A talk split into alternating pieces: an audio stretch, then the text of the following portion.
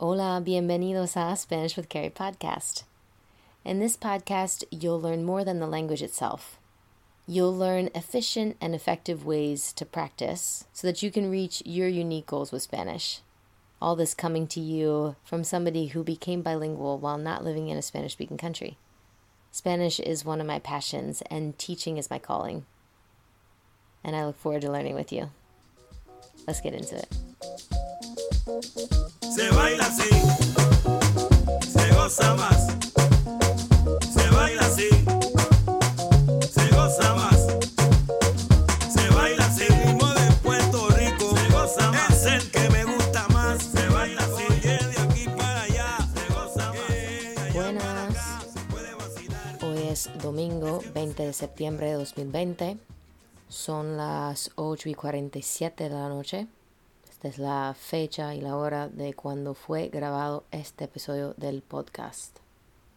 Okay, I did all that on purpose because in part two today we're going to be looking at the verb ser and talking about date and time are two specific occasions where you need to use the verb ser. In case you're not hip to it already, ser is one of two ways to say to be in Spanish. So we'll look at ser today. We're going to take a look at estar for next week's episode. When I'm taking on new students, I always start with a 30 minute consultation. It helps us to get on the same page for me to figure out what sort of experience they're coming in with and to develop a plan for the lessons moving forward based on what their goals are. So, I had a consultation this week with a man who had spent some time working in South America or working with South American countries and never really picked up Spanish too well and was very interested in learning and we chatted quite a bit but at one point it came up that you know he's he's frustrated with himself as he sees so many Latinos here who have had to put themselves through the process of learning English and he feels like he can't even meet them halfway at least be able to make an effort to try to get some sort of communication out in those situations with them. What that made me think of was the many moments I've had when I've seen that the person in front of me is maybe not 100% comfortable in English, and so I switched to Spanish. And I told him about what that's like. The moment you have somebody who's a Spanish speaker in front of you, and you see that maybe they're being a little hesitant or can tell they're just not totally comfortable, and you switch to Spanish, they light up. And suddenly you see a whole different side of that person. And what I told this man and what all language learners will experience is that you don't feel like yourself in the language that you're learning. You can't maintain your sense of humor. You can't express yourself intelligently or as creatively as you'd like to, as clearly as you'd like to because of lack of vocabulary. You're so freaking slow and you feel dumb. It's like the person that you are is trapped behind a wall of doubts, of trying to conjugate and structure things, and meanwhile, you just stand there with nothing coming out and, and unable to move forward in a normal interaction like you would in your own language. That's what the language learning process is like. So, when you have the ability to give a person space to speak in their own language, you get to see them for who they really are. They have the freedom to express themselves like they'd like to, the comfortability of being themselves, of using the words with the confidence of knowing exactly what it is that they're conveying when they say that. None of that insecurity of, am I saying this wrong? Am I, the miscommunications? It's just them. Ladies, it's like taking your bra off. It's so freeing. and I know that from spending lots of time in Spanish speaking countries that the moment where I can just switch back into English is like, oh, thank God. Sweet, sweet freedom. So, that moment of allowing a person space to just be themselves in an interaction is worth every second of your practice of your time, of the hard work you've put into learning vocabulary to practice speaking so that in that moment you can have that connection. And I'll tell you, that person is so grateful for your effort. And they understand. They've had to go through it too.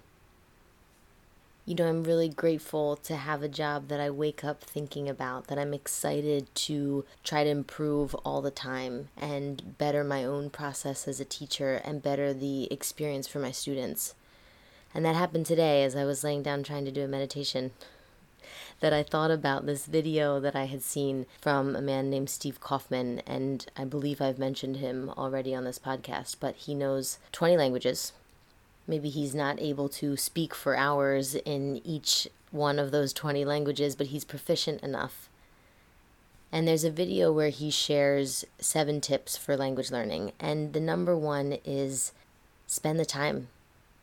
He says something that I love in this video, which is that the brain learns. The brain will always learn. The brain can do nothing else but learn. The brain is wired to learn, it will always learn.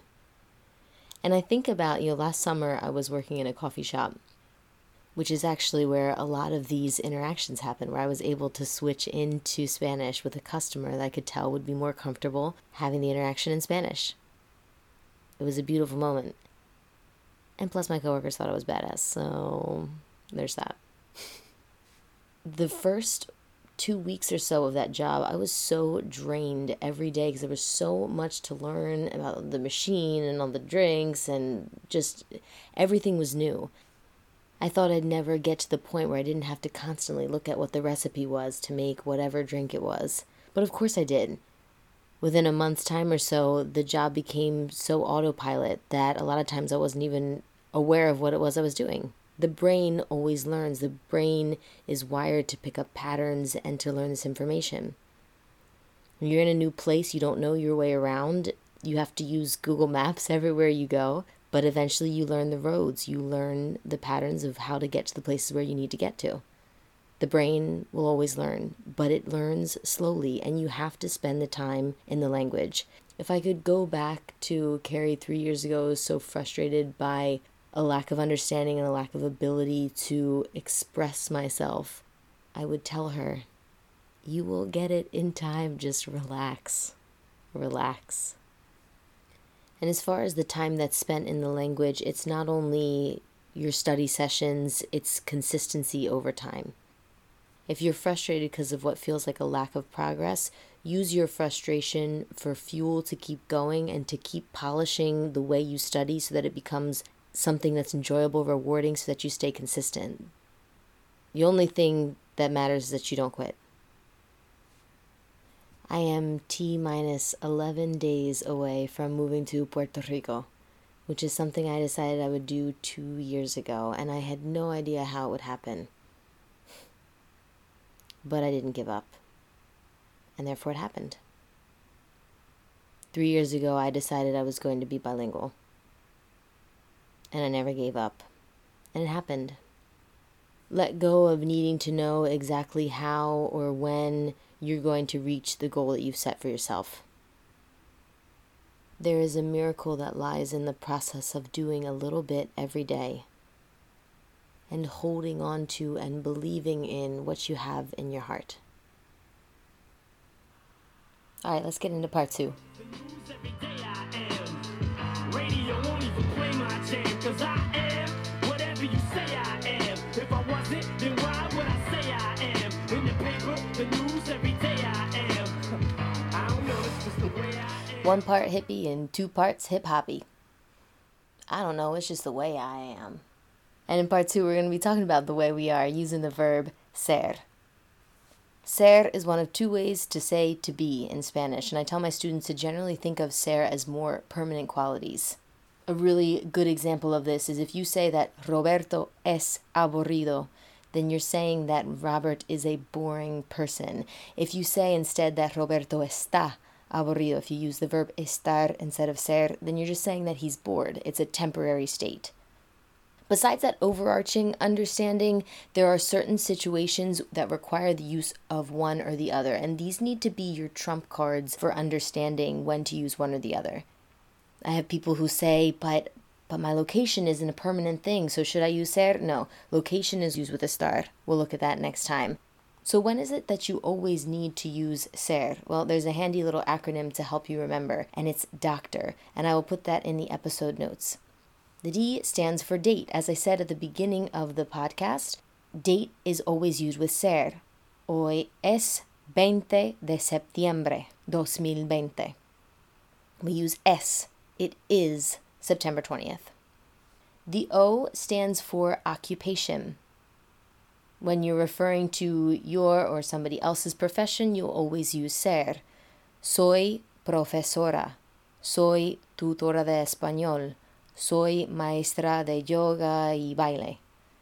I wear many hats. Ella es enfermera would be she's a nurse. So, what will it sound like if somebody asks you, What do you do for work?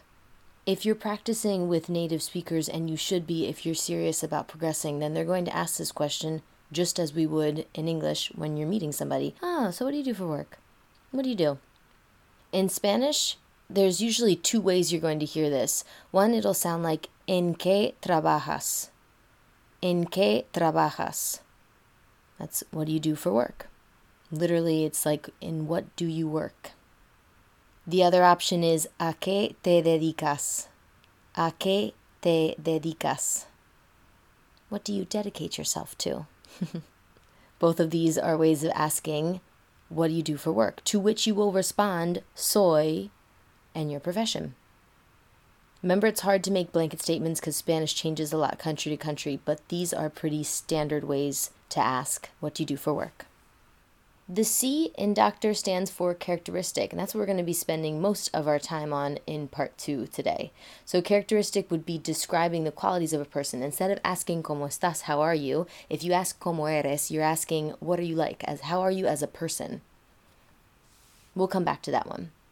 The T in doctor stands for time, always when telling the time, you'll use either es or son. The only time you use es when telling the time is when it's one o'clock, because that is a singular number. Es la una y cuarenta y cinco. It's 145, for example.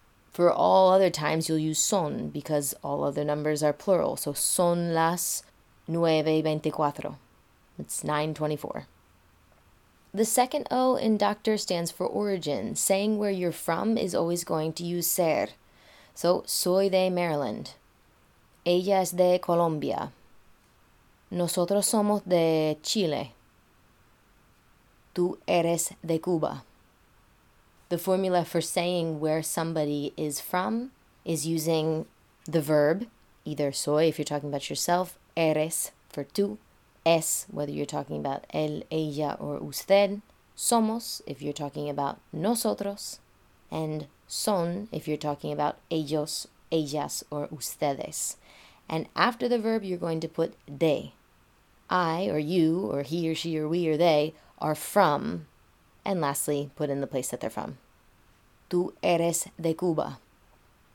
The R in doctor stands for relation. So when you're talking about this is my sister, he's my coworker, they are cousins, that's all going to use ser as well. Esta es mi hermana, is this is my sister. Él es mi compañero de trabajo, he's my coworker. Ellos son primos, they are cousins. Talking about someone's relation to yourself or others uses ser. So, what I want to do today is use the fact that ser is required for describing your characteristics or somebody else's characteristics to help us build very useful vocabulary. As I talked about in part one, you don't feel like yourself in the language that you're learning. And so it helps you to be able to have the type of vocabulary that you would really want to use when talking about people in your life. What you might typically learn when you start to dive into adjectives in Spanish are things like tall and short, brunette, blonde, right? Alto, bajo, rubio, castaño. But rarely when I'm talking to other people about friends or family members am I describing their height.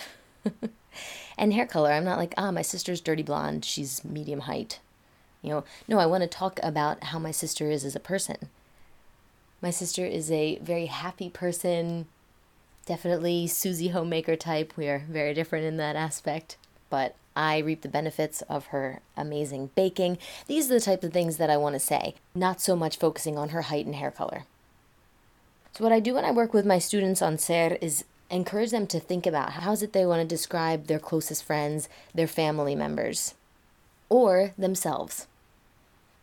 I realize from talking with students, and perhaps it's a perspective thing, it's definitely a perspective thing, but I tend to talk very positively about the people in my life because I love the people in my life. I have great people surrounding me, and I talk positively about myself. So that's the kind of vocab that I'm going to use, and I encourage you as a general happiness type of mindset to maybe think about how you're speaking about yourself and other people in your life and what kind of adjectives you're needing to to use if it's that, you know, uh, they're super negative and they're bringing me down and I can't really spend time with this person, then maybe you should do some other evaluating of the situation outside of this podcast. However, with the idea of being able to feel a little bit more like yourself, how is it that you talk about yourself? How would you describe yourself? How would you describe people close to you?